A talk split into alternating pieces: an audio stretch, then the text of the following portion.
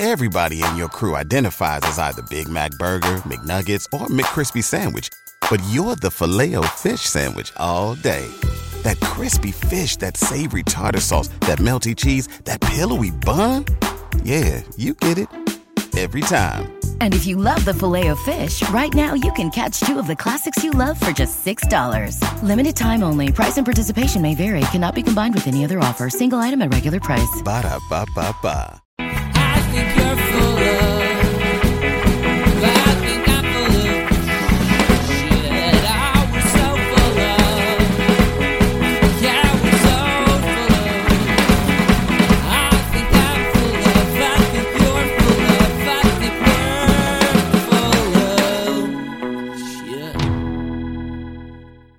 Hello, everyone, and welcome once again to So Very Wrong About Games, a board gaming podcast about board games. I'm your co host, Mark Bigney, back despite all contrary wishes. And with me, as always, is my co host, Michael Walker. How you doing, Walker? Fantastic, Mark. How are you?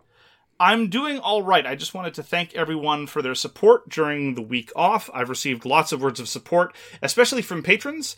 And one of the things that I found quite striking is a number of patrons reached out and said, How much do I have to pledge to make sure that you never ever record again? Which I thought was a strange request. Uh, and I'll tell them the same thing that I said in the context of our discussion of NFTs. We can have the same policy with respect to this as we do with NFTs. Send us $100,000 and we'll just uh, stop recording. How's that? That sounds good. Yeah, yeah. I'd like to report that I finally got some lunch. Like you kept sending me messages daily saying, "Let's do lunch, let's do lunch," and I finally got lunch. So you kept standing me up. It's it, it's a California joke, Mark. No, it's a simple misunderstanding. I I said you were out to lunch. There's a slight difference Ah, in nuance. Gotcha, gotcha. So we're going to be talking about board games today. We're going to talk about our as yet unnamed retrospective intro segment, the Eurus. We're going to talk about our games played last week, the news and why it doesn't matter, and then finally our topic, which is going to be event gaming. This is one of those hypothetical, wish it could happen sort of I remember when topics, but I'm feeling nostalgic, so there you have it. So our Eurus this week is Undaunted Normandy. Walker, what do you have to say about Undaunted Normandy a year on? I have to say this is good timing, seeing as the expansion is about to hit out. They're getting some a big reinforcement deck, and it looks like the battles are much much bigger from some screenshots that I saw. And uh, Undaunted Normandy is a fantastic deck building, very quick World War II, at least in the iterations that are out now, is a skirmishy game, but in what's to come seems like a little more grandiose, encompassing game. But lots of different units, nice quick card play, uh, crunchy decisions like which cards to get and when, which units to sacrifice to take the objectives. It's a very much game where it's driven by the objectives because if you just try to endurance it out, it is not going to work out.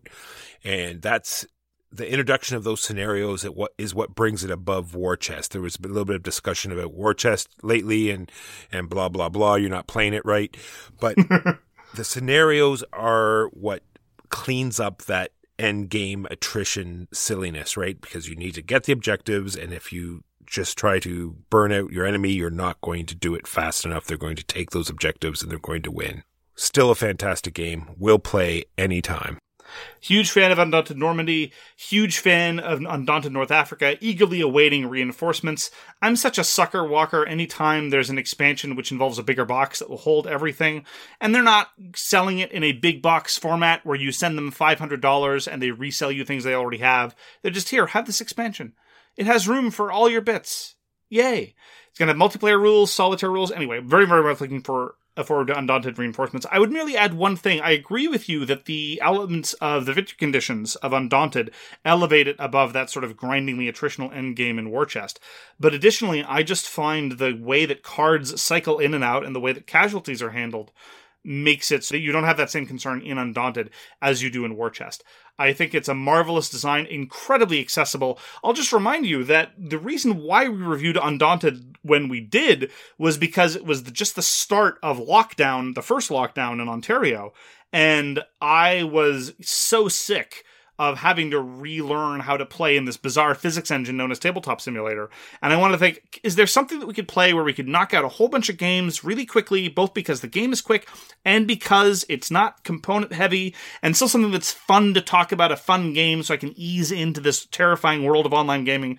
And Undaunted is what I settled on, and I've been happy to play it in person since then. Marvelous game, marvelous system. Looks like it's going to be supported for years to come. Huge fan. And Undaunted Normandy, as well as all the other Undaunted games, is by Trevor Benjamin and David Thompson, two incredibly talented designers. I recommend all their work, put up by Osprey Games in 2019. And that is the game we reviewed exactly one year ago. Yes, because the pandemic has been one year old. oh, Mark, yes. we played some games in the last two weeks. I played a lot of games. Are you ready to buckle up, buckle in? Here we go. What did you play, Mark? I played a game of Rift Force. Rift Force is a two player game by Carlo Bortolini, put up by One More Time Games, uh, distributed by Capstone Games here in North America. And it was highly recommended to me, partially because some people said that it had a vaguely Knizia like feel, which is high praise for any game, two player card games especially. Rift Force is a game where at the start of it, you draft four different suits out of a possible pool of 10. And so you and your opponent each have four of the t- pos- 10 possible suits, and then you play kind of sort of an area control game, but not really. You get points for kills, you get points in some cases for having pieces in a location when your opponent doesn't have any. And mostly it's about leveraging special powers and hand management. The hand management is interesting in that whenever you deploy cards or activate cards, you can only ever activate or deploy those cards that match suit or number. So you're always looking at the available things that you can activate or play and worrying about how to make best use of both tempo and what's in your hand. And th- that I think is where a lot of the interesting decision making comes. The special powers are cool, there is, I think, room for some combos. I've only played once, and it definitely looked like there were definitely some combos that you could set up that were a good idea to exploit. I was not in a position to do that though, because I am not what you would call what's the word clever. And so I think future plays are definitely going to show whether this has the depth that I hope that it does. As I say, the tempo considerations and hand management were already engaging, and I liked leveraging the powers, but if there's really room for clever exploitation of how those powers interact, then I am going to be much more enthusiastic than I already am. Dr. Contra played with me, and she thought that the game was very good as well. And so I'm probably going to have an opportunity to return back to it.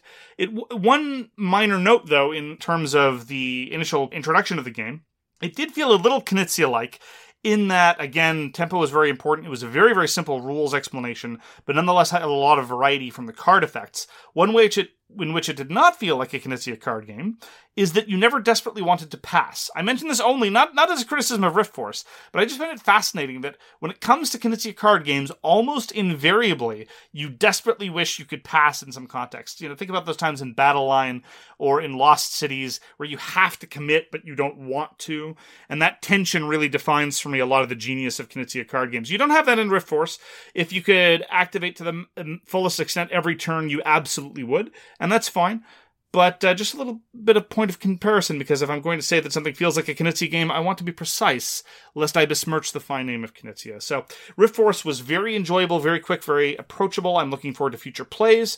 Again, by Carlo Bortolini, put up by One More Time Games. Mark, there's a game coming out called Ark Nova, designed by Mathias Wigge and put out by Capstone Games. It is has a feel of all sorts of very major games that are out so far. It's like they mash them together. It has a very terraforming Mars feel where you're collecting, you're making a zoo, is what you're doing in Ark Nova. And all the animals have all these different symbols on them. And after you get them out into play, they'll aid you in getting other animals out. So you're constantly looking at all the different symbology on the cards. And it's like, okay, well, this one needs three forests and this one needs, you know, have three other animals from Africa and this one needs, so you're like building this zoo out and building this tableau. Meanwhile, you're also building habitats to put these animals in, and there's all sorts of victory condition cards that you're trying to score out. Lots of things going on. It was very interesting. I only got to play it the once, so I'm interested in going back to it. The game was it took two hours to play. It's a very long game. I'm not sure if it's worth the length, but another play will will solidify that, and we'll see how it goes. That is Ark Nova. How many bears do you get to put out? quite a few bears. I had a actually I had a card mark that gave me victory points every time someone put out a bear. Excellent. So I, I was I was happy to get more bears, and it had this very interesting sort of scoring system. Say if say if the the victory point track went up to hundred, one marker would uh, start at 100 and another marker would be at zero. And you got these sort of green victory points on the top and it would move the marker two spaces every time, roughly. And then every time you got victory points, it would move zero. And when they met, anyone's two markers met, the game would end. And that would put whoever ended the game at zero points. And then they would hopefully get some more points during that turn because it would have another round. And then everyone would try to either, you know, get their their markers to meet to be at zero or exceed, and then there was be a little bit of end game scoring. So in the end, you know, you didn't have ridiculous points like 300, 500, like some rail game that we know. It was more like 13, 14, 6, negative 13 cough points. Mentioning no walkers in particular. no, mentioning no particular scores in particular. That was Ark Nova. Walker, you wanna you wanna talk about big scores? Do you want to talk about big scores, Walker? that's, t- that's what's give me a big score. Do you want to talk about big scores and you want to talk about rail games? I heard about rail games. Apparently, all that people want to talk about is rail games. Trains, Walker, trains. You want to talk about trains? Trains. I want to hear tracks. Tell me about tracks. Do you want to hear Lay about tracks on end game scores in excess of 5,500, Walker? It, Oh my lord! It's time. It's time. I played 1846, Walker. I played 1846, the race for the Midwest. Oh my lord! Not not these baby train games, Walker. Not these little goo goo gaga sort of Russian railroads ticket to ride cube rails nonsense. None of these introductory baby games. Gotcha. You were hardcore. Yeah, oh yeah, yeah, yeah. Full, thrown into the deep end with a large cement block tied to my ankles. I was thrown into the deep end. So I played 1846. This was being hosted by Trading gamers. I played with honest to goodness Trading gamers. These are the kind of people that will go to a convention and play nothing but different 18xx games back to back to back. I'm going to start with some jokes that are actually serious, and then I'm going to talk about the game. The thing that I find striking about 18xx games is they're almost like a caricature of what people say about consim gamers to a certain extent. Consim gamers, the joke is that, you know, they, they care very deeply about these weird little corner cases, these crummy little rules that only exist because this certain specific thing happened in history this one time, and so the game has an entire subsection of rules to devote to why this actually happened. And actually, I think this this comment is more aptly directed towards train gamers because, after all, we're talking about a series of games, and there are dozens and dozens and dozens of 18xx games, and they all have these weird little geographic and economic peculiarities because of some stock offering that some company made in 1872, and nobody at the table generally speaking, seems to care about the economic implications of that. I mean, they remember the rule because they're train gamers, and train gamers remember these things. But they don't really care about the overall implications of what that meant for the stock market or what have you. Meanwhile, when I played Successors and, you know, you care about how the Silver Shields works or how Heracles works or whatever, I mean, I, I care about the historical implications of that, but sometimes I get the impression that these train gamers, eh, not so much. Anyway, so having slighted a whole group of people that are never, never inclined to give me crap on the internet, allow me to move on to talk about the actual game. There's a lot about the 18xx series that I love. You know, you and I are Imperial fans, Walker, and that central conceit, that central dynamic intention of having an entity whose success or failure you care about, but only insofar as you're invested in them, and only insofar as you can exploit them for your own game, that's at the heart and soul of every 18xx game. The trick is there's a whole bunch of different kinds of parameters that you can exploit or change when you're riffing on the central formula. The central formula, of course, invented by Francis Tresham in his seminal 1829 and then iterated in 1830 and then he did 1825 and then, you know, off to the races, everyone else does all, all their own 18xx versions. 1846 is regarded by some as a good introductory 18xx game. The reason why is because typically at the start of an 18xx game, you have a big open auction for a whole bunch of companies. In 1846, you don't have that. Instead, you have a draft for a whole bunch of opening stuff, and that's a little bit easier to ease into. It's like, how much is this thing worth? I don't know. Is it worth $20? Is it worth 500? Who's to say? Whereas in 1846, you just take the card and it's like, it costs 40 bucks. You want to buy it for 40? Yes, no. That is an easier thing for new players to make. The reason why some people do not recommend 1846 for new players, and this definitely came up in our play, is it just has a number of weird corner edge bits that are not easily anticipatable on your first play, or indeed sometimes even in your second or third. But this is common to many an 18xx game. You know, again, in my head, the paradigmatic example of this is the Birkenhead connection in Brass. Again, these layers of rules for a chromy historical oddity that may or may not matter for the people at the table, but definitely matters for the play state. In 1846, this is compounded by the fact that in 18xx games, there are lots of initial state limitations that will only become apparent later on in the game. Whether it's your share limitation, you can only have a certain number of stocks in the course of the game. This is built into many an 18xx game, and it's one of those arbitrary gamey things that makes the game work. How many tokens a given company has. You may be running a company walker, and it's the start of the game. Do you want to plop a, a token there in that city? Well, the company you're running has three tokens available to it over the course of the game. The other company has five tokens available to it. So better be careful at where you plop your tokens. Now, granted, you're in control of which company you're in and which company you're not in, but these are the weird little things that, you know, in turn six, you'll look back and say, I lost the game in turn two. That's fine. Many a Splotter game works the same way. This is only a mild criticism. The trick about an 18xx game, though, is that there's another sort of spectrum of comparison, is whether or not it is a run good companies game or whether it's more of a stock manipulation game. This is a bit of a false dichotomy. All games, to a certain extent, are a bit of both.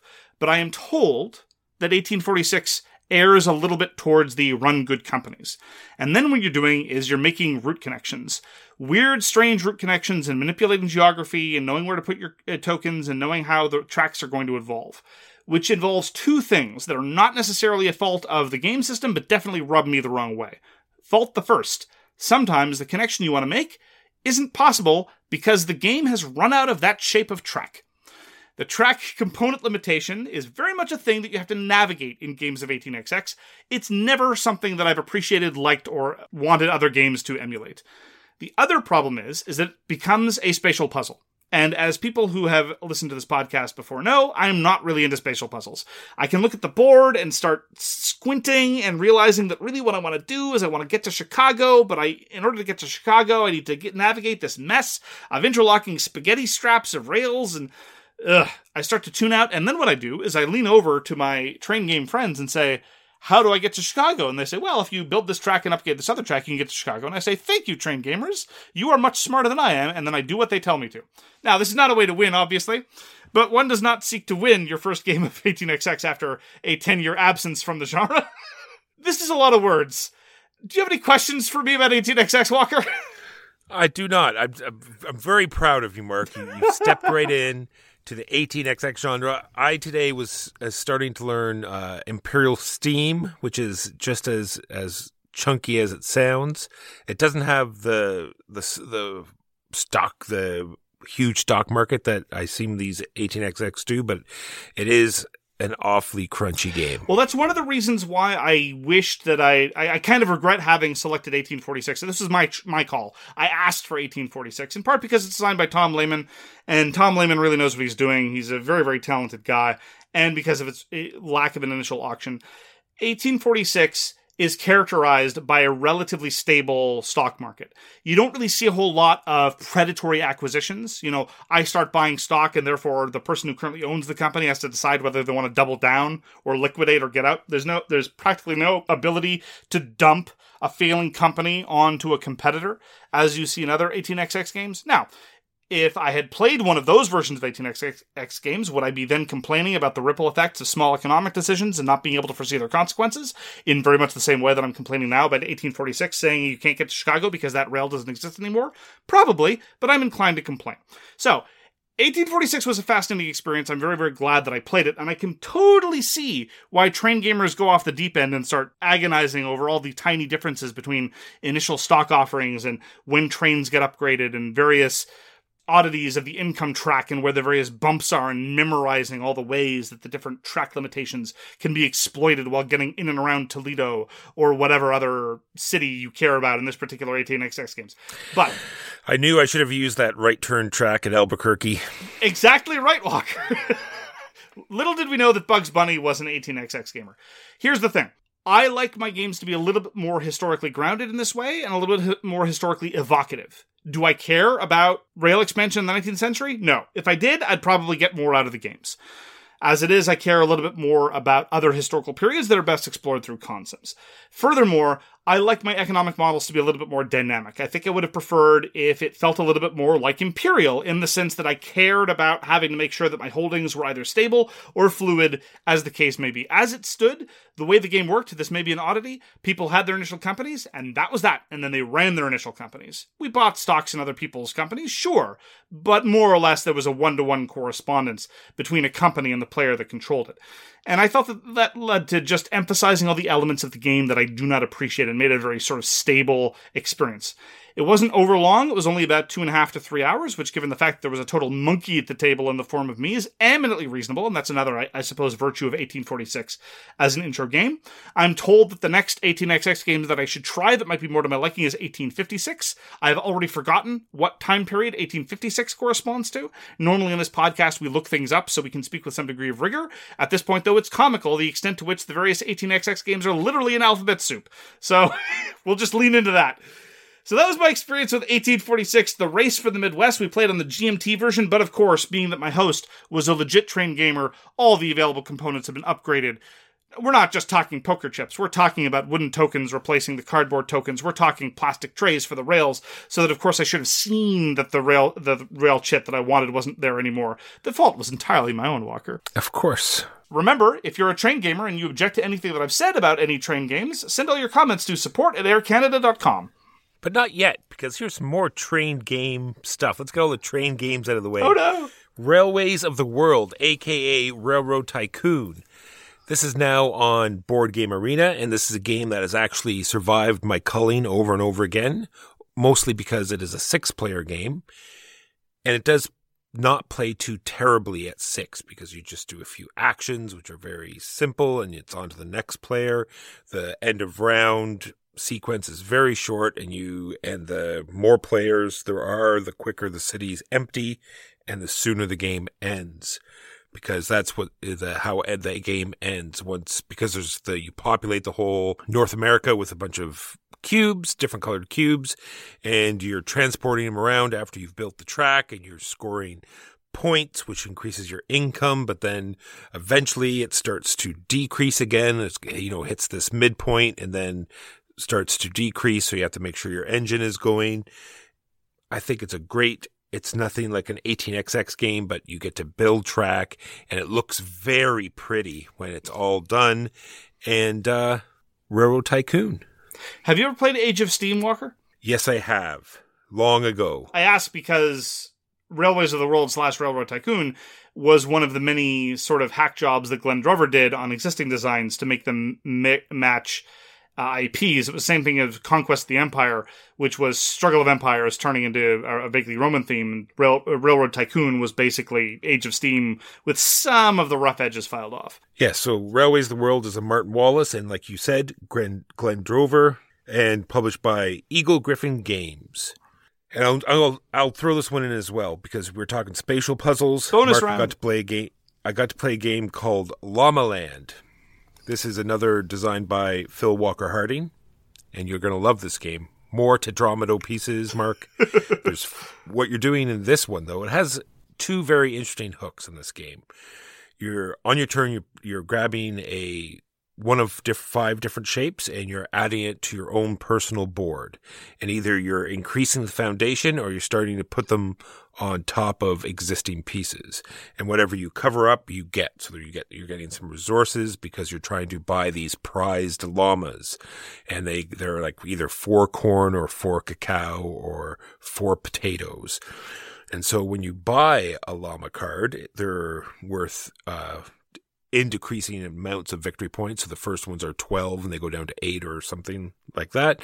You bring the card over, it is now your card, but then you have to take a llama, a wooden llama, and it has to go on your board in an open field. So you can see where this starts to cause problems because now you can't cover that square where you've put the llama. So that's kind of cool. So, like I said, Mark, you're either placing a foundation or you're building up on top. And so, if you're building a foundation piece, obviously you're not getting resources because you're not covering anything up. But uh, the compensation is you have three of these victory point counters, and there's this vast array of different end game goals. And so when you place a foundation tile, you either put out a new token of the three you have, or you readjust one that you have already out.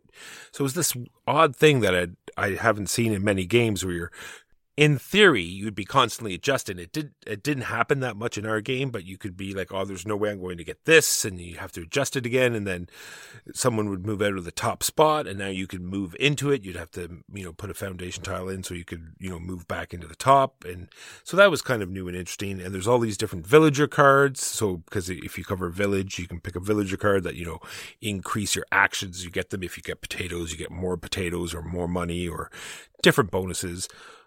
In all, it is a great family game. Says so right on the box. This is by Lookout Games. I would suggest it to anyone that's looking for a new, interesting, and fun gateway game. Super fun to play, great components, and wooden llamas. Love it. On the topic of Thomas Lehmann, I get to play Res Arcana Perle Imperii. This is the second expansion to Res Arcana, the super minimalistic tableau builder from Thomas Lehmann, who is a man who definitely knows his way around a tableau builder. That is for certain. And Perle Imperii, as you might imagine from the title, adds pearls, pearls of power, Walker. Powerful pearls for Walker in Perle Is this the, Imperii. is this like the super new expansion, or is this just the the first expansion that came out? It is the newest expansion. The first expansion was Lux et Tenebrae, and the second expansion is Perle Imperii. He loves his Latin. He's at least being consistent. And it really does supercharge the game to a certain extent because now you're not playing to 10 points, you're playing to 13, and yet the game doesn't last any longer. Just pearls give you substantially more options and substantially more accelerated point generation. So it has new places of power, new artifacts, new monuments, all the things you would expect expect from a yet more stuff expansion. There are a couple of additional rules that are introduced by virtue of the pearls, but they're incredibly simple and easy to remember. So this is not the kind of thing where you have to worry about edge cases introduced by inconsistent iconography introduced in previous sets so as to make it compatible with the new sets. I would not regard it, however, as essential if you're, it's the standard sort of yet more stuff expansion. If you're a huge fan of Res Arcana, then you're probably going to want all the stuff. If you're a little bit tired of the existing things in Res Arcana because you played it so much, then yes, more stuff is helpful. As an occasional enthusiast of Res Arcana, I have to say that I still haven't really plumbed the depths of the base game and the first expansion yet, so it is not what I would consider a must acquire. And when it comes to Thomas Lehmann Tableau Builders, I'm probably a bigger fan of Race for the Galaxy anyway. This is not to slight Perle Imperii. I thought it was an excellent example of a yet more stuff expansion. So if you're a huge Res Arcana fan, by all means go seek it out. Otherwise, I am happy with the level of Res Arcana that I have. So that is Res Arcana Perle Imperii by Thomas Lehmann, put up by Sandcastle Games of 2021. So Res Arcana is also on Board Game Arena, so I've played it a few times in the last couple weeks. You hated it when I introduced it to you. Yeah, I, I didn't enjoy it that much either on board. I think it is a game that really is better in person because when you're cycling through, especially well, in if you're if I was playing it live mm-hmm. on Board Game Arena, like back and forth, it probably wouldn't be so bad. But because you know you're cycling through all your other turns and you sort of say, "Oh, it's my turn. I'll do this and this," you're not you're not actually like looking through the log and seeing what the other players did. You're not seeing where this, you know, dragon hurt you from because it's like, whatever, I'll just take my turn. And you're not compensating for what's going on. I just think I need to pay more attention. Yes. But I think it's just a game that plays better in person in real life. Well, I would say that about every game, but sure. So we'll be getting Louis out of the house and playing games in person. And so we put Fayum back on the table. This is a Friedemann Friese game that I will keep forevers, put out by 2F Spiel.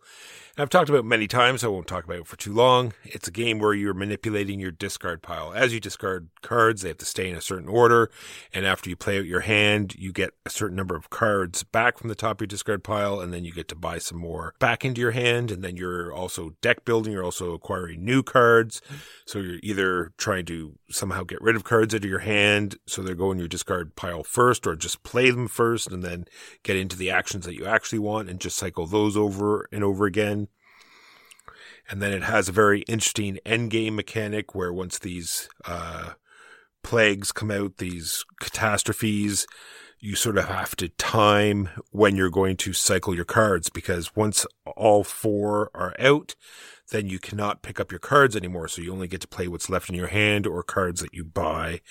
And so you need to make sure you have several combos set up. You can't just keep you just can't have one good combo because a usually you're going to deplete the resources that are on the board or or b like i said you're if you only have the one big combo when you have like those cards in your hand you're just going to play it once and then you can't refresh your cards anymore so you need several so and make sure you time it that you have them all ready to go and then just play them all out in the last turn type thing I really enjoy Fayum. Has very minimalistic sort of look to it. It just lends to the feel of the game. And this last game we played, Mark, it was very odd. It's like the last, like have, like every game I've played so far has had a small sense of sameness. You know, you get the veteran farmers, you get, you know, the rose, it just had, they all had the same feel. This was like, it was almost like we had like some sort of expansion deck in there. It's like, you know, we're like looking up cards, like, have we even seen this card before? Huh. And it just felt so new. And, and there was like, two, even Huey was commenting on the fact that the deck was completely different this time, and there there was cards and the in the order that they came out, and it gave the game a completely fresh feel. And uh, I'll play it anytime. This is Fayum by Friedemann Friese. So I had the opportunity during my break to get together with some old friends, and indeed remembering what it was like to be with friends was an important part of the break. And so we got to play some old favorites like Race for the Galaxy. Race for the Galaxy remains my favorite tableau builder, unmatched, but also some new favorites. And whenever it is time for me to introduce people to some new favorites, I of course pull out Regicide, not just because it's in my purse, but because it continues to win friends wherever we go. So, waiting outside to pick up some food from a restaurant? Play Regicide. Looking to earn some gamer cred with people who want to know what the new hotness is? Play Regicide. Want to have some good time generally? Play Regicide. So, played a whole bunch of Regicide.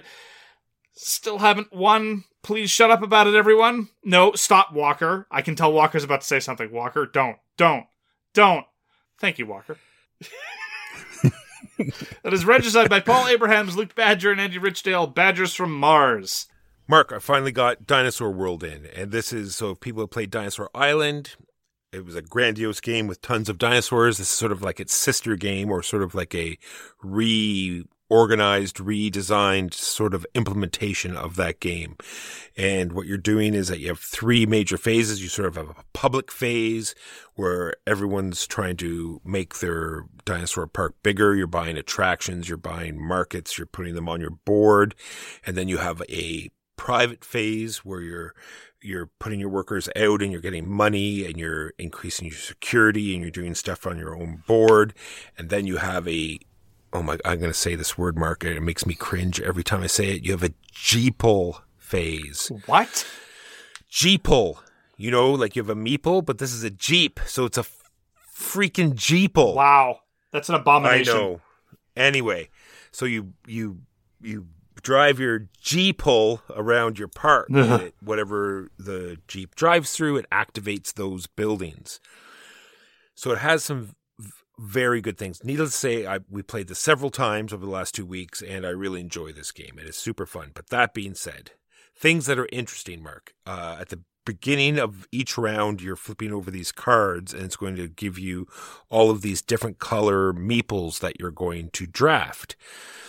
And there's going to be four white ones, which are just generic workers, and there's going to be other ones that are security, scientist, administration, and purple, uh, like a mechanic for your your Jeep garage, and though and all those meeples will get certain bonuses depending on where you use them, and so you have to sort of you know uh, space them out, and you need them in all the phases, right? In the public phase, they have to, you have to use some to get some buildings. In your public phase, you have to put them on your on your uh, own personal buildings, and in the Jeeple phase, some of the buildings actually require certain meeples to activate. So you you sort of have to plan it everything out. So that's very interesting. But I really feel when they were play testing, they felt as though some people were getting uh like combos like like you would in Fayum and they were just working those combos over and over again because now every tile in your park has what they call a boredom level. That's definitely what you need to put in every board game. You got to put in a boredom level. I know. So this is what you have to do when you activate a building. it starts off at zero. So you add up your excitement and you subtract zero because it's the first time and you're going to get that much excitement, which is going to get you a certain amount of income. And then you put a token on it that has a one. So the next time you use it, it is excitement minus one and then excitement minus two and so on and so forth. And the tokens they give you are these little like three mil numbered tokens. So those are immediately thrown in the garbage, and we're using white dice. Can only go up to five, but I mean, it's just this. It's just this constant. It's like, oh, I remember to increase the boredom there? And you're like clicking dice, and you're trying to keep track of all this boredom. But overall, Now it's time to tally your excitement level. Yay! Yay! But it's this, it has everything Dinosaur Island had except for the hooligans. But it had had the same sort of thing, you know, keep your security as much as your threat. Had all the interesting dinosaurs. Had the really funny sights like the you know the Tyrannosaurus jet ski, and it had the the Velociraptor dining experience, and had all these like hilarious buildings and uh, super fun to play would play it at any time. There's lots of expansions as well, which added that extra layer because I was talking about uh, what was it? We were playing Brew, and I thought it was you know very one dimensional, which should add more. I'm glad I just jumped in with all the expansions with uh, Dinosaur World because it adds that extra layer. If you didn't have it, it would be kind of bland. Like the Ice Age really uh, locks down where you should put the tiles because normally then otherwise you're just you know it doesn't really matter where you put the tiles. All you're worried about is making sure your jeep can hit the ones you want. But now with the ice age ones you're going to get end game scoring depending on what's around it. And then you have there's a water expansion that adds algae so you're constantly trying to clean these damn water things because all this algae is building up. And then there's the uh, like the genetic one where you're making these weird mutation where you're like merging two uh, dinosaurs together, kind of. So it's this huge payoff, you know, with excitement and money and stuff. But then, you know, you know, uh, lots of death. Question: Would you ever go back to Dinosaur Island, or do you think that Dinosaur World is just flatly better? it's just it is flatly better. It they've they've you know smoothed out all the kinks, a lot quicker to set up, a lot quicker to play, a lot of you know it's it's just you know made a lot smoother for sure. Glad to hear. gives you the same feel and a lot tighter, you know, more decision spaces, more rounded out. And that is Dinosaur World. This is designed by Brian Lewis, David McGregor, Marcia Masura, and put out by Pandasaurus Games. As part of my ongoing character growth of trying not to be completionist about every damn thing, I commented that I was not going to go into the new Too Many Bones Kickstarter for the new material. And nonetheless, I was in a context where somebody already had all, all the previously released Too Many Bones material, but had not yet played it. And there were a number of pejorative comments made about the rulebook. And one of the great things, again, about visiting friends is I can teach them the game because I'm familiar with it. And I have a bit of a mental block with Too Many Bones in a number of ways because the length of the game can be variable in the extreme. Because when you're playing Too Many Bones, it's all driven by the encounters. And one of the great things about the system is the encounter variety. Sometimes it's just going to be a straight normal encounter where you have the normal expected number of adversaries. Sometimes the number of adversaries is tweaked a little bit and the rewards are either tweaked up or down depending. Sometimes it's just going to be a straight text encounter where you make a decision and get rewards or penalties as according. Sometimes you'll play a dexterity game.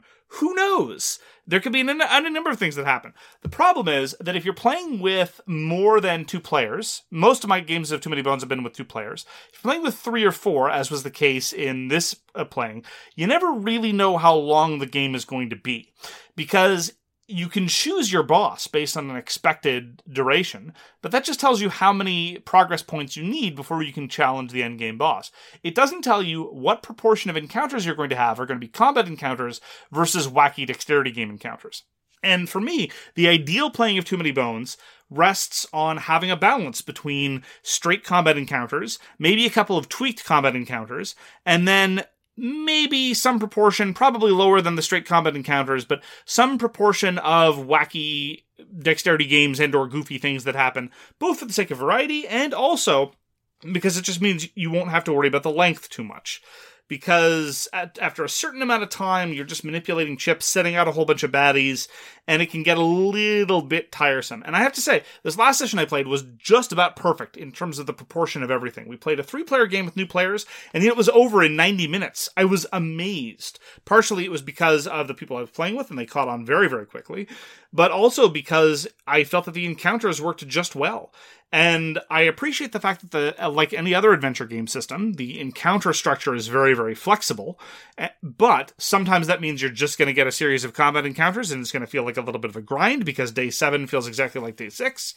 And sometimes you're going to see some of the more interesting cards and I really feel like in this particular case, it worked out well. I wish there was some kind of way to curate things. I suspect this would get us into the dreaded app integration arena. Well, that I was just thinking, you could just do the same thing I do with Catacombs, right? Just curate it yourself, give you a set of, you know, say maybe if you feel the game should be like five scenario, you get five cards definitely set up, and then just randomize the rest. It's like, okay, this will give us a nice variety, and then if we still think we're not ready for the boss, then we can start drawing randomly off the deck as normal, and then go from there. Why you got to blame the victim walker? I don't know, Mark. Why you got to put this all on me? It's usually your fault, Mark, and you know it. if there were some system whereby you could just divide up the cards into decks these are these are combat encounters these are non-combat encounters and then determine your your level of mix that would work out fine that would require that i sort through all the cards walker and i've got better things to do like shout into a can with you So, so true. Anyway, that was Too Many Bones by Adam and Josh Carlson and Chip Theory Games, put out in 2017.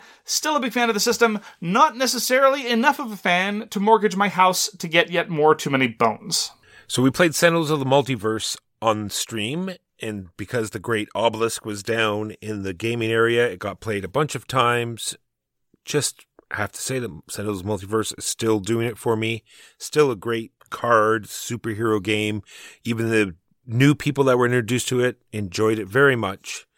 We even lost, Mark. We lost the first game. We lost Oh, game. against who? It was one. It was. uh We just did. It was just a Baron Blade fight. You lost against stream, it was- Baron Blade? Yes, it was. It was a, just a one. It was a one turn thing. We got. It was a bad, bad combination of things happen All right. as it does in these games. It was down to if we had one more turn, it would have been defeated, but it was just at the very last second. Same thing with the second game. Uh, we played against the Dreamer, and we picked a terrible uh, environment for that particular fight Oh, sure. and it it was just down to if we hadn't done this last bit of damage, then we would have lost. The Dreamer is very environment dependent. Yeah, it's super fun. Just so people know, like the each villain is so different. Like the Dreamer has six hit points, but you don't want to attack her. She just invokes all these crazy dreams and manifests them into reality, and you have to fight them, and you have to be very careful about you doing area of effect damage because you a lot of people have abilities that say all targets. And when you have so you have to sometimes in that particular fight you need to curate the environment deck. You don't want ones that an environment deck that has a lot of AoE damage because in that particular case you wouldn't have a chance whatsoever.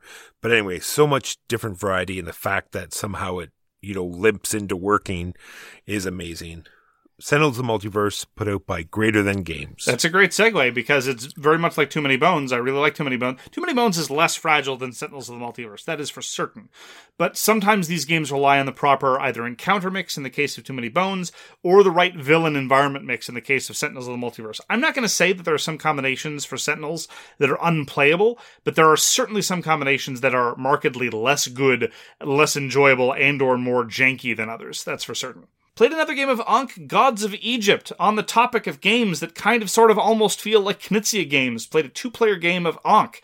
And it really is a game of tempo. I l- adore Ankh Gods of Egypt. We've talked about this before. But for all the Eric Lang asymmetry and for all the Cool Mini or Not overproduction and variety that you're going to get out of this package, the tempo manipulation is very subtle and very, very good. And despite the fact that it's subtle and allows for experience to triumph over inexperience and for really room for clever plays, it's immediately evident. It's not one of those things where it's like, oh, five turns in, I'm suddenly realizing that a while back I already lost things, mentioning no train games in particular.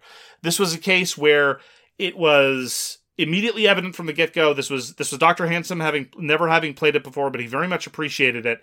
And there was this jockeying between action efficiency and triggering the events, which is one of the key trade offs when playing Ankh. Do you want to take the action you want to take for your board position, or do you want to try to manipulate the event track? And for the early game, it was fascinating because I was triggering all the events, but Dr. Handsome was taking all the good actions. As a consequence, he was getting more points than I was, but I was building a framework for what happened later on. Something changed near the mid game where suddenly I was getting both the events that I needed to trigger, and I was also being able to take the actions that I wanted to take. And from then on, it, that was pretty much the turning point of the game. Not leveraging special powers, although that certainly ma- mattered. Not mastering subtle implications of weird game interactions, although there was certainly some of that as well. But just this fundamental tempo manipulation of the action selection. I had a strong I- intuition that Dr. Handsome was going to appreciate that element of the game, if nothing else. But it went over very, very, very well. A great time was had by both of us. And the fact that Ankh scales so well is really one of the underappreciated aspects of it. I mean, uh, you see people on the forum asking, "Oh, you know, can I play Blood Rage with two? Could can I play Rising Sun with three? It's like, well, yeah, I could, I guess, if you really wanted to, but not that they're not that Ankh obsoletes those games, but it really is great when this kind of system is able to scale as well as it does. And I think that that is absolutely one of the many positive aspects of Ankh Gods of Egypt. And I was very happy to get it to the table again. This is by Eric Lang and CMON, published this year, 2021. So, Mark, I finally got my For Science. So I made diseases with cards, and then I stacked wooden colored blocks. You're lying to me, aren't you? Shut up. You, you didn't get for science at all. Damn it. I also played for science while I was on the road, and one of the comments I hate you so much. Well, look, one of the comments was, "This is great. I really need to get my own copy." To which I shrugged and said, eh, "Good luck." Played the new Micro Macro. This is put out by Pegger Spiel. Just more of the same. There's not much to say about the new Micro Macro Full House. And uh, it has the only thing that is different is that they aged some of the missions, so you'll know if they're child friendly or not. Other than that, more of the same great Micro Macro. Yeah, keep in mind, when we say more of the same, you really have to worry about the context dependency. When we say more of the same micro macro, we mean it is yet more awesomeness. It's true. I also played more micro macro full house while on the road.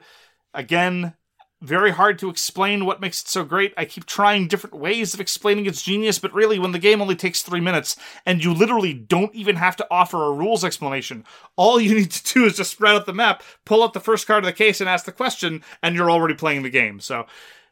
I think I'm just going to stop. People can say, What's this game? I'm just going to say nothing, open the box, spread out the map, and pull out a card. That's what I'm going to do from now on. I agree. We went back to Cora. Going to talk about only because it's nice to know that we go back to the games that we reviewed already. It was asked to be played. This is a game that was given to us as a review copy from Yellow. And I really enjoy how all the different factions let you play a different game and how you need to you know, look at your political cards versus your faction and come up with what kind of, you know, strategy you're going to go with that game. This is a, a game where I brought the tax level up to maximum. I've never even come close to that in any of the games. So it was super fun to play it in different ways. Cora, the tracks on tracks, that has a track game. Lastly, for me, Feast for Odin on Board Game Arena is amazing. We've played it a few times. I'm really hoping the expansion will be out for it soon. They've done a great job on this.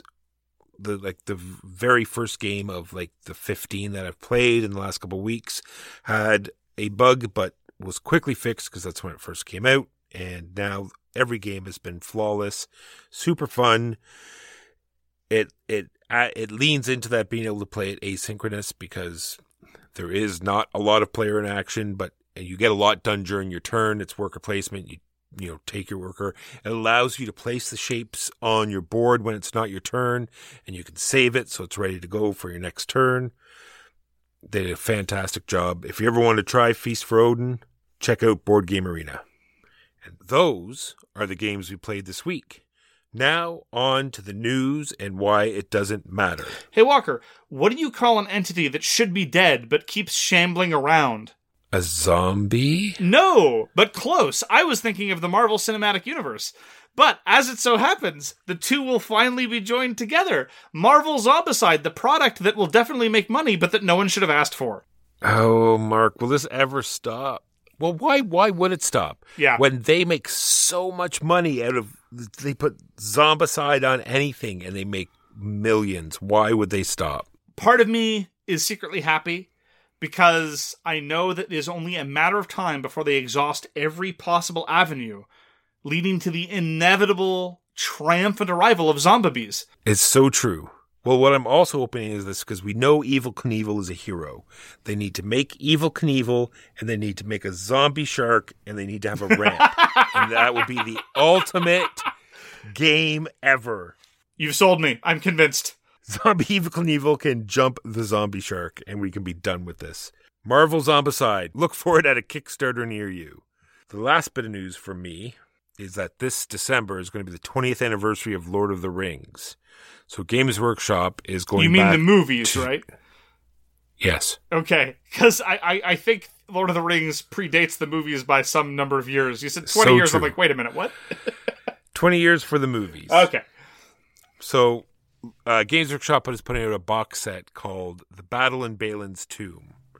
It's going to have 22 miniatures in it, including all nine of the Fellowship and a giant troll, and you get to reenact the battle they had in the tomb. I played the old uh, Lord of the Rings skirmish system a few times. I think they've tweaked it up since then. So it's nice to have uh, like everything you need in one box. I'm going to have to go through my uh, cases. I think I even have the fellowship all painted and ready to go. And if that's the case, maybe I will look into this. Battle in Balin's Tomb. On the topic of Games Workshop, you probably have seen this in the news because it actually broke into mainstream news in a number of ways. At a Warhammer 40,000 tournament in Spain, there was a kerfuffle involving a participant who showed up wearing Nazi imagery on his clothing. And the Spanish organizers did not eject the individual from the event, even after a couple of his opponents refused to play him and thereby forfeited their actual rounds. The Spanish organizers, in their defense, argued that it's not against Spanish law to display Nazi imagery, and therefore their hands were tied. This defense, of course, is nonsense because the organizers had a code of conduct that gave them the right to expel or bar participants for certain forms of antisocial behavior. And I think that if you're not willing to invoke that code of conduct in the context of showing Nazi imagery, I think your priorities are seriously misplaced. Just as a general note, this is the classic kind of canard misdirection or nonsense defense that a number of people advocate. It's like, oh, well, it didn't break any laws and therefore we couldn't do anything. Look, you are a game store. You're not a law enforcement agency. I'm not suggesting that this participant ought to have put in jail. Nobody is, or at least not certainly nobody that we would agree with. The point is, is that you can erect the kind of environment you want to have, and you get to communicate what your values are. And if your value that you wish to communicate is that you're not willing to go one step beyond what criminal law mandates, then you're not creating a welcoming environment for gamers, and therefore you're not doing the hobby or any hobby any favors whatsoever. You have to use whatever power and whatever discretion you have to make gaming a safe and welcoming environment for people who are not advocating for genocide and or fascism. On that topic, before I get to Games Workshop, because Games Workshop deserves its plaudits here, Games Workshop is not responsible for this, but I will give them, say, a little bit of an assist because I'm not going to say that Games Workshop uh, products make people Nazis, but it is definitely more friendly to fascists than it needs to be. We're talking about a, a, a universe in which originally all the factions were meant to be satirical there were not supposed to be any good guys. In the grimdark of the future, there are only bad guys. But over the course of the years, I can't help but notice, as an outside observer to the Games Workshop offerings, that more and more the Space Marines and the Imperium of Man, that's what it's called, the Imperium of Man, is kind of sort of the good guy default sort of faction. It's very much the protagonist faction. You look at the movies, you look at the novels, you look at the product offerings and all these things. And we are talking about a faction that is defined by power worship, hypermilitarism, xenophobia, eugenics, a whole bunch of skull imagery, and of course, it certainly doesn't hurt that the characters are overwhelmingly white and male. And so, Games Workshop, this is kind of the bed you've made for yourself. You try to pretend as though, oh, no, no, no, it's all satirical. We don't actually believe. Well, I don't think you get to claim that w- given how you've presented a lot of the Space Marines over the course of a lot of offerings. I think you have a bit of a fascism problem. Most elements of Western culture do have a bit of a fascism problem, but in the case of Games Workshop, I think you have your work cut out for you very much like some corners of World War II historical wargaming have similar problems, but for perhaps more obvious reasons. Now, to give Games Workshop credit, they have been on a media blitz making very, very clear that when it comes to Nazis, they don't want their money, they don't want their participation, and they as far as they're concerned, they have no place in the hobby. And Games Workshop has pushed back hard on the organizers of this one particular tournament, saying that they made the wrong call, and in future, anyone who is showing up with imagery like that or with any talk of anything like that needs to be bounced from that event with all available discretion. So kudos to them for their response. I look forward to their backing this up with more actions in the future. And suffice to say, once again, if you have power, if you have any kind of responsibility, be conscious of the environment you're making. It is your job to make sure that vulnerable populations are safe and welcome, no matter what the form of gaming. So, But that's a great segue as to that is the news and why it doesn't matter. Making something interesting and welcoming, much like an all day gaming event, Mark. I, I, I miss event gaming, Walker. I miss it so much. I, I, when you suggested it, I wasn't. I had to look it up on the internet to see what you meant. Can, can I start with something actually? So okay, so when I think of event gaming, I think of you know that that that environment where you decide to play a particular kind of thing, whether a specific game or a particular kind of game. You invite people over. You've got kind of an of, of an agenda or an itinerary, maybe. Maybe you've got a special venue. Maybe it's a normal venue. Who cares? But one of the things that I love about event gaming that I miss so much is I love giving a game room to breathe. Because if you get people together for just pickup games, and don't get me wrong, I love getting people together for pick- pickup games, something in my lizard brain starts worrying about efficiency. I realize this is perverse, but we talk a lot about when games feel overlong. If a game is quote unquote supposed to last 45 minutes, and it stretches on in the minute 60 or 75 or something, that starts to bother me. But if you tell me that we're going to get together and we're going to play game X, that's all we're going to do. We're getting together, we're going to play Civilization, we're going to play Successors, we're going to play whatever. That's all we're going to do. Part of me just shuts that worrying part of my mind off, and I I don't care how long it takes because this is all we're doing. Want to take a 15 minute break between rounds three and four? That's cool. Let's go. Let's go talk about the stock market or whatever the heck over in the kitchen. That's all right. Ain't no thing. Do you do you ever have this experience, or am I alone? No, no, I have the same. I have the same thing written here, where it's more. It's more than just the game. It's the the entire day. You know, there's going to be a meal. There's going to be relaxing. There's just going to be. There's no time pressure. You can just sit and and and do your own thing.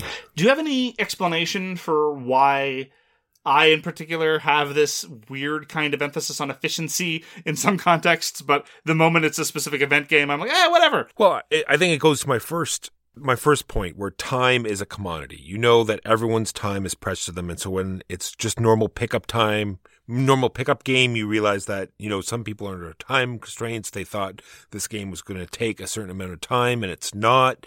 So you're just it's like, oh, okay, this is obviously going on too long, and someone might need to go somewhere. Maybe they want to play another game after this. Just all these things are you know always on the top of your head. Fair point. So that's what I have. Why are these games fun to me? Because because people are making that commitment, right? It's it's hmm. It is not an easy thing for someone to put aside an entire day to play a board game Or even half a day. or even half a day.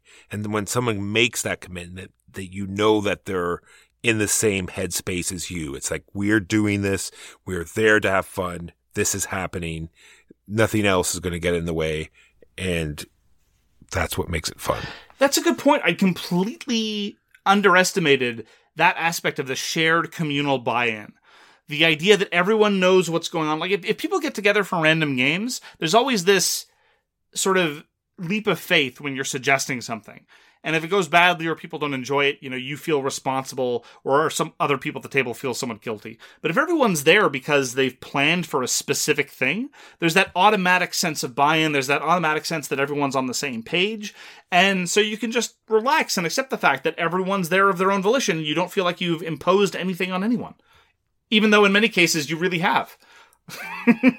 And sort of, I want to segue. It's my it was my last point, but I want to put in there where you said you know where things aren't going right.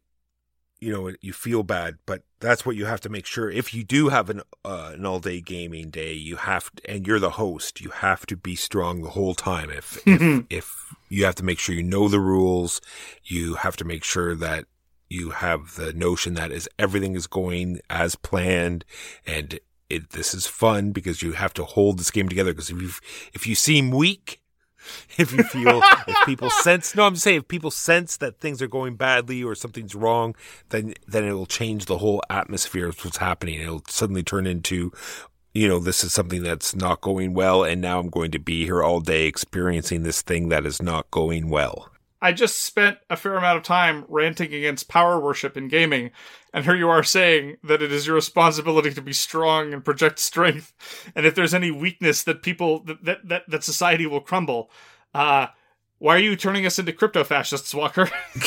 I I had the opposite actually. There are a few things more satisfying. There's only so much drama you can get by storming out, but when it's your place and you flip the table and you insist that everyone else leaves, well then, that's power. it's yikes that's something No, no, no. I, I, I think you're absolutely right. When it comes to these kinds of things, if you are the host, there's a certain amount of responsibility and there's a certain amount of communication you need to do, both in terms of communicating the expectations and communicating the rules, and also just communicating the right convivial atmosphere. Uh, but that's just true of hosting generally. But you're absolutely right. Yeah, and that goes right down to the like I said earlier, the food plan and having everything sort of set up so people aren't guessing what's going on. Or hmm. is this going to be made available, or do I have to bring my own stuff? Or you know, just saying, you know, we're doing this from this time to that time, then we're going to break at this time, and just have everything set up so no one's guessing on what's going on. Do, do you know what I used to do, Walker, back in the day when I used to have fun? What did you do, Mark? So I had war councils. I had usually about once a month ish, where some number of people would get together and we'd play almost invariably uh, a war game. Not necessarily, but almost invariably. Things like La Révolution Française, which isn't really a war game, Successors, Triumph and Tragedy, Here I Stand, stuff like that. And the thing that I did, just as a as a flight of whimsy, but I nonetheless enjoyed it, I made cucumber sandwiches. I would make cucumber sandwiches for people to eat. I just like cucumber sandwiches, and something about it says hos- hospitality. Very fresh and welcoming. Welcome, welcome to my abode. Welcome to my game. Precisely. I don't know what about the juxtaposition of historical wargaming and cucumber sandwiches pleases me so much, but as somebody who, of course, has a great deal of affection for the importance of being earnest, and for cucumbers generally, cucumber sandwiches were almost always something that I had uh, during war councils. Haven't had a war council since I left uh, Massachusetts. It's very sad. Very sad. So on the flip side of you making sure everything is ready and scheduled, you should also make sure that everyone knows exactly what they're in for. Don't just like give them the title of the game and say this is what we're playing, be here at 8. Make sure they understand the type of game and what that entails and so they don't get into first turn and realize that this is not something they want to do and now they're sort of trapped there for the rest of the day. Well, part of that is knowing who to invite, right? If you have a, if you're fortunate to have a large group of friends and you have some notion of what their tastes are and you're trying to get a specific number of people together, you can of course try to invite people that you think are apt to enjoy them. But I, I agree with you that it's important to communicate this information. I tend to assume that anybody who's going to commit for a multi-hour social engagement is going to do a little bit of due diligence before accepting it. Like if I say to somebody, "Hey, you want to come to a concert with me? It's this band you've never heard of." I expect they're going to look them up, but that's a false expectation. It's not a legitimate one. Some people are just like, "Hey, you invited me to a thing. I'm free that time." Yeah, I'll no way, the thing." man. Free tickets. I'm in. Yeah, yeah, yeah, exactly. And so it's it's incumbent on the on the person to and I've been saying this a lot about lots of different things, right? I have a certain way I process information. I have a certain set of things that I research or acquire information a certain way. I shouldn't assume that other people do the same thing. And the last sort of point I've got is have a backup plan. Lots of times people don't show up. They say they're coming, that they're not. Maybe have uh, know how to scale the game that you have planned. So if you know you have it ready for eight players, make sure you have it ready for six and four. Just be ready to have it for varied numbers, or have people on call. you know, say okay, this person didn't show up. You're in. Get over here. Stuff like that. Yeah, it's it's why I've never played Virgin Queen. Virgin Queen is kind of sort of the pseudo sequel to Here I Stand. I had five other people lined up, and then someone bailed on an hour's notice. And the problem is, you can play Virgin Queen with five players, but why would you? And at the time, I didn't have any backups available, and so we, we just had to pull the plug. It was sad. It was sad, and it was unfortunate. I have a question for you, Walker. Because I'm ready. I saw this discussed elsewhere, and I'm curious about what your intuition is. So, to my mind, the defining element of event gaming, as opposed to what a lot of other hobby gaming is, is precisely this idea of playing a specific thing at a specific time, having a plan. That's not the only feature, but to my mind, it's one of the key ones. Say there's an open game night. Maybe you're hosting it, maybe you're not. Where do you stand on making a specific plan with some people to play a specific game at that time? What are the what are the parameters and what are the variables involved that you think are relevant there? So are we talking about at our local gaming store or at a not that makes it seem like I'm actually talking about a specific instance. So at a, at a gaming store, there is a night of gaming that's every Tuesday, say, and people show up and play random open games. But then suddenly some people show up and say, "We've already organized that we're playing this game with this this amount of people." Now, I think that would depend. I think I would I- would be weary. I would wonder how many people are showing up to our usual night. Say if there's like 15 people, then that would be fine because there's always going to be enough people to play other games. So if this is you are five people that showed up every Tuesday and it's only the five of you and every so often some one or two people would show up and and and game, then that would be a no-go. You should just, you know, bring a game, see who shows up and then divide up accordingly. You shouldn't like lock out. It's like, "Oh, sorry, we had this planned with these five people over here. Eh, you know, welcome to the game the games night. Tough luck." I agree 100%. That is exactly the condition that I think is very salient when going to a public games night at, say, a store or any other kind of event. If there's a healthy population and there's a reliably healthy population, I think that's fine every once in a while. Of course, then it depends. If there's a reliable, healthy population, but everyone in that population is doing the exact same thing on a regular basis, well, then you get to the you you undermine that pre, that presumption of acceptability. And I think it goes back to your notion of being flexible. Every time that I've done that vaguely antisocial thing of, okay, we specific players are playing the specific thing, albeit at a public venue, I've had backups in mind, right? So it's not just so it's like, well, we're doing our thing, we can't accommodate anybody else, just go away. You have to accept the fact that when you're in public and maybe using public goods, like in the context of, of a game store or any other kind of public venue, that you might have to roll with whatever happens. Well, before you go on, I, I just want to do a side note because because I am a little guilty of that, right? Because when the our local store he, here started their gaming nights, it went on for a few weeks, and I wanted to support that, but I had no idea what was going on there, and I already had a gaming. I think I already had a gaming night at my house that night already. But I said, you know, well, why don't we go down and just play the game that we've been playing here, play it down there, and just see a what's going on, and b sort of not so much boost their numbers, but just sort of show our support. Absolutely. But that was that was doing exactly what I said. I was like, we were bringing a game there and saying this is the game that we are playing. No one else can play when it's really a an open sort of forum But did space. did you turn people away? Uh, I, I th- we give we definitely. I think we gave an air of this is what we are playing. This because it was it was a it was a sort of campaign game that we had already started. Right. It, it was Pathfinder. You know, Pathfinder the card game. We were already part way into it, so it was sort of we were just sort of continuing on there just to so show support. Yeah, and make no mistake, I've done this thing that I'm saying you shouldn't do before. This is a classic example of swag hypocrisy, TM. It also depends on how often you do it, right? This is a question of do you do this every single week? How many invitations are you refusing for people at, a, at, another table who want to get numbers? How many? How often are you shoving people away? Like if you're doing it week after week after week after week, and you're reliably having to turn away those two sad people who then ha- ha- have to go and play some two-player game that they weren't necessarily expecting to do when they were going to an open game night. Of course, that changes things.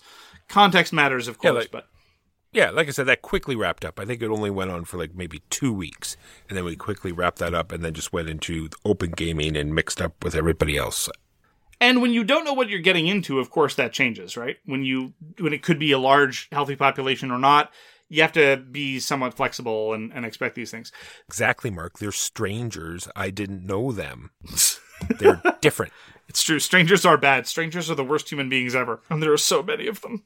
The only addendum that I would issue with respect to uh, a more private uh, game night amongst friends is again you have to be super flexible. Like if you're planning for a four player only game and you think you're going to have the uh, the other three players, you can say to them, "Hey, if nobody else shows up and if all of you do, we can plan to do this thing, but if any of those things don't don't occur, we will of course do something else."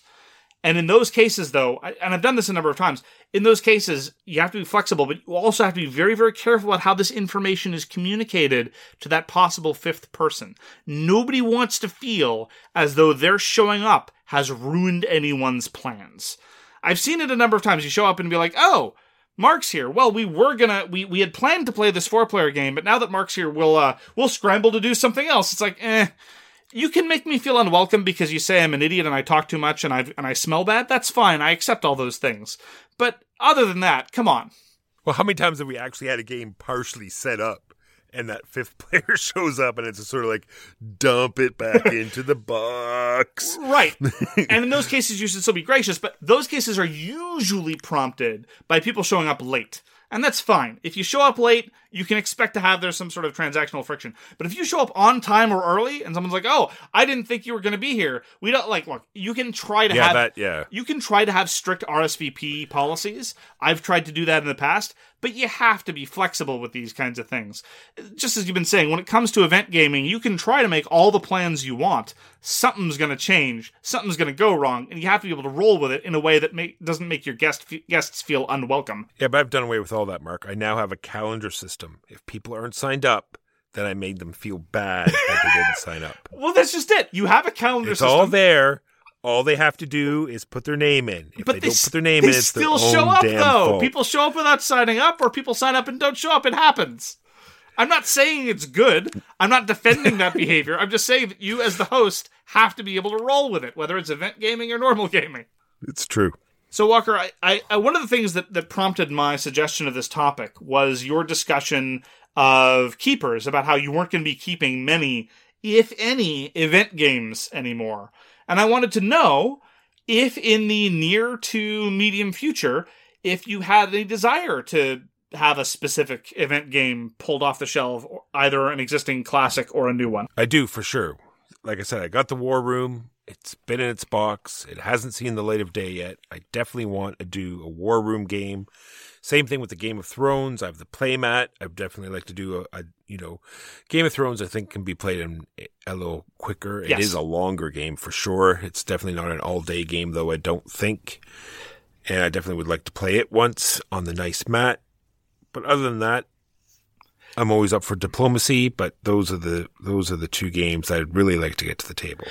Game of Thrones is actually a good example. There's a there's a certain category of games in terms of duration that I think are kind of awkward, neither hide nor hair situation, where they're not quite long enough for a full event, but they're probably too long for most normal game events.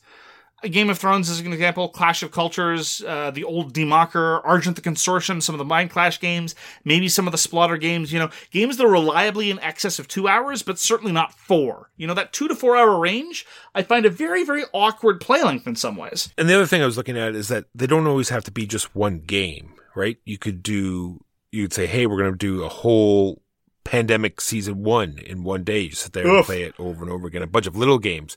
Some people can do that. Sure. I can't do that. There's no way. Sure. Same thing with like you know other like campaigns, like say an Imperial Assault or a or a anything. Take your pick. Sure. Hundreds out there. Descent. Uh, There are a number of games either that have been on crowdfunding recently or I've been hearing rumblings about in development that are really trying to pitch this sort of mini campaign idea where you play three-ish games and you can knock out a full campaign and they, they, they try to have a, a, a real beginning, middle, and end and sense of progression and you can play multiple campaigns in a game box and that seems like good fodder for an event game. I haven't seen that any of those systems hit the market yet, but I'm looking forward to their possibility. At least I look forward to seeing them fail. But I, I definitely miss a lot of the games I used to play under the under the category of event gaming. And uh, there's there's a, a number of games that I, I would really like to be able to play over the course of the next you know six months or so. I still haven't played Cataclysm, which is right up my alley in that it's a series of alternate history what ifs about grand strategic political questions leading up to World War II. Westphalia, which is definitely not the length of an event game, but you need exactly six players, and so definitely falls under the category of event gaming for that reason. And I'm, you know, I'm always down to play Civilization, so long as it's not Advanced Civilization. I'll play Civ or, or Mega Civ practically any day of the week. But uh, these are definitely things that I'm going to have to put on hold until such time as uh, my living situation is a little bit more stable. But I miss event gaming. Maybe when I get back to Kingston, I should see if I can gently coax some of you fine locals into slightly more historical wargaming. I don't know. If I can play an 18xx game, maybe you, Walker, can play a multiplayer four hour consim. There's, there's the opportunity for growth. Yeah, you, you can dream, Mark. It's, it's fine. Oh. and with that note of dashed expectations, thank you very much for joining us for So Very Wrong About Games. If you'd like to get in touch with us, you can reach Walker via his email, justrolledadice at gmail.com. You can reach me, Mark Bigney, on Twitter at the games you like. For more public discussion, you can find the Wrong About Games Facebook page, or you can check out our Board Game Geek Guild, which is guild number 3236. And you can find us on Patreon, Twitch, and SoWrongGames.com. We read everything you send us, and we'll get back to you if we can. Thanks again for tuning in, and we hope to see you again soon. Peace! You've been listening to So Very Wrong About Games, produced by Michael Walker and edited by Mark Bigney. Special thanks goes to What Does It Eat for generously allowing us to use their most excellent song, FOS, as our theme. You can find them at whatdoesiteat.com. You can reach us by email at soverywrongaboutgames at gmail.com or on Twitter at So Wrong Games. Thanks very much, see you next time, and always, try to be right, but remember you are so very wrong.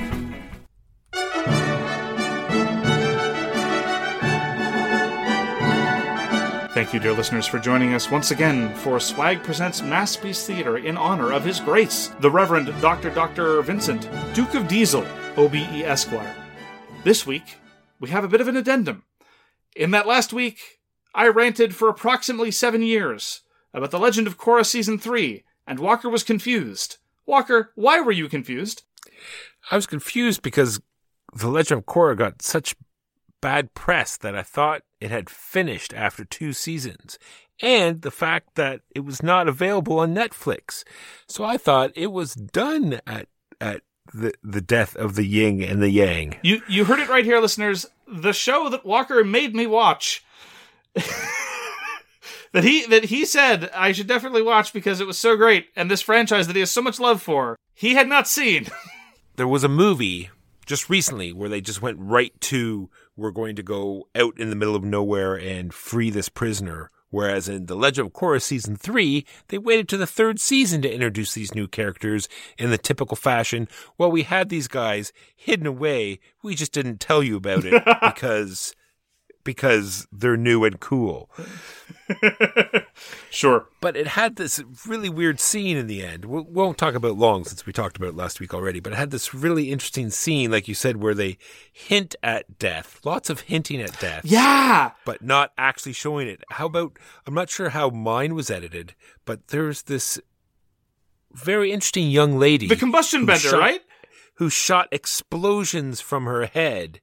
And she happened to be fighting a metal bender. And just before this giant explosion beam came out, the metal bender put a iron mask around her head. And then it sort of panned away Yeah. and you heard a plunking sound.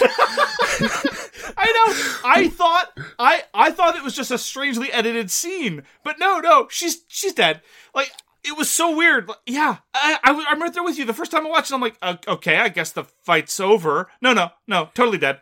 I am sure it was edited. I'm sure there was footage, and I'm sure Nickelodeon took a look at it and said, mm, no. That could be right, but let me tell you, having done some reading, both in the context of the comics and elsewhere, uh, they they pull that crap again. That waterbender that that Mako fights, he kills her. She dies.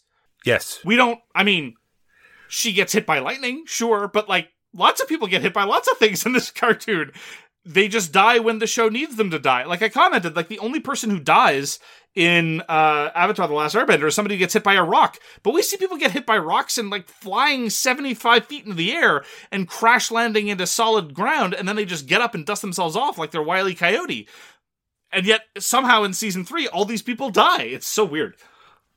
death, time for death, and like, and, I, and then I totally saw what you were talking about, where they they're trying to imply what the big baddie was trying to do. Yeah. and it seemed as almost the writers weren't sure what they were going to do. It's like, Hmm. oh, he tried to do this last time, hint, hint, nudge, nudge, but we stopped him. Like he did what? And then it wasn't until the very end that they sort of revealed their not so exciting plan. Yeah, I mean, it's weird. I, specifically, the comment that I had, and this is going to come up again in season four. What we have are somebody wants to kill the Avatar for reasons, and the Avatar fights back and wants to have balance, whatever the heck that happens to mean in the context for reasons.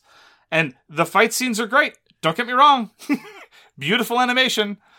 But they could have done so much more, and they just didn't. I, I, I talk, Hey, there- was some cool parts, like him infiltrating the Airbender temple was cool, and sure, all sorts of really cool parts. The all the all the villains had interesting abilities. sure. The part about Mako wanting to be a you know a metal bender and suddenly becomes a lava bender. Bolin. Eh, and then there was that very interesting part where we talked about where he, we thought, oh, here he goes with the typical, you know, male bravado, and Yep. then it and it and it ends as quickly. I'm I'm not. As, this is no joke. I literally paused it and walked away because I thought, oh my god.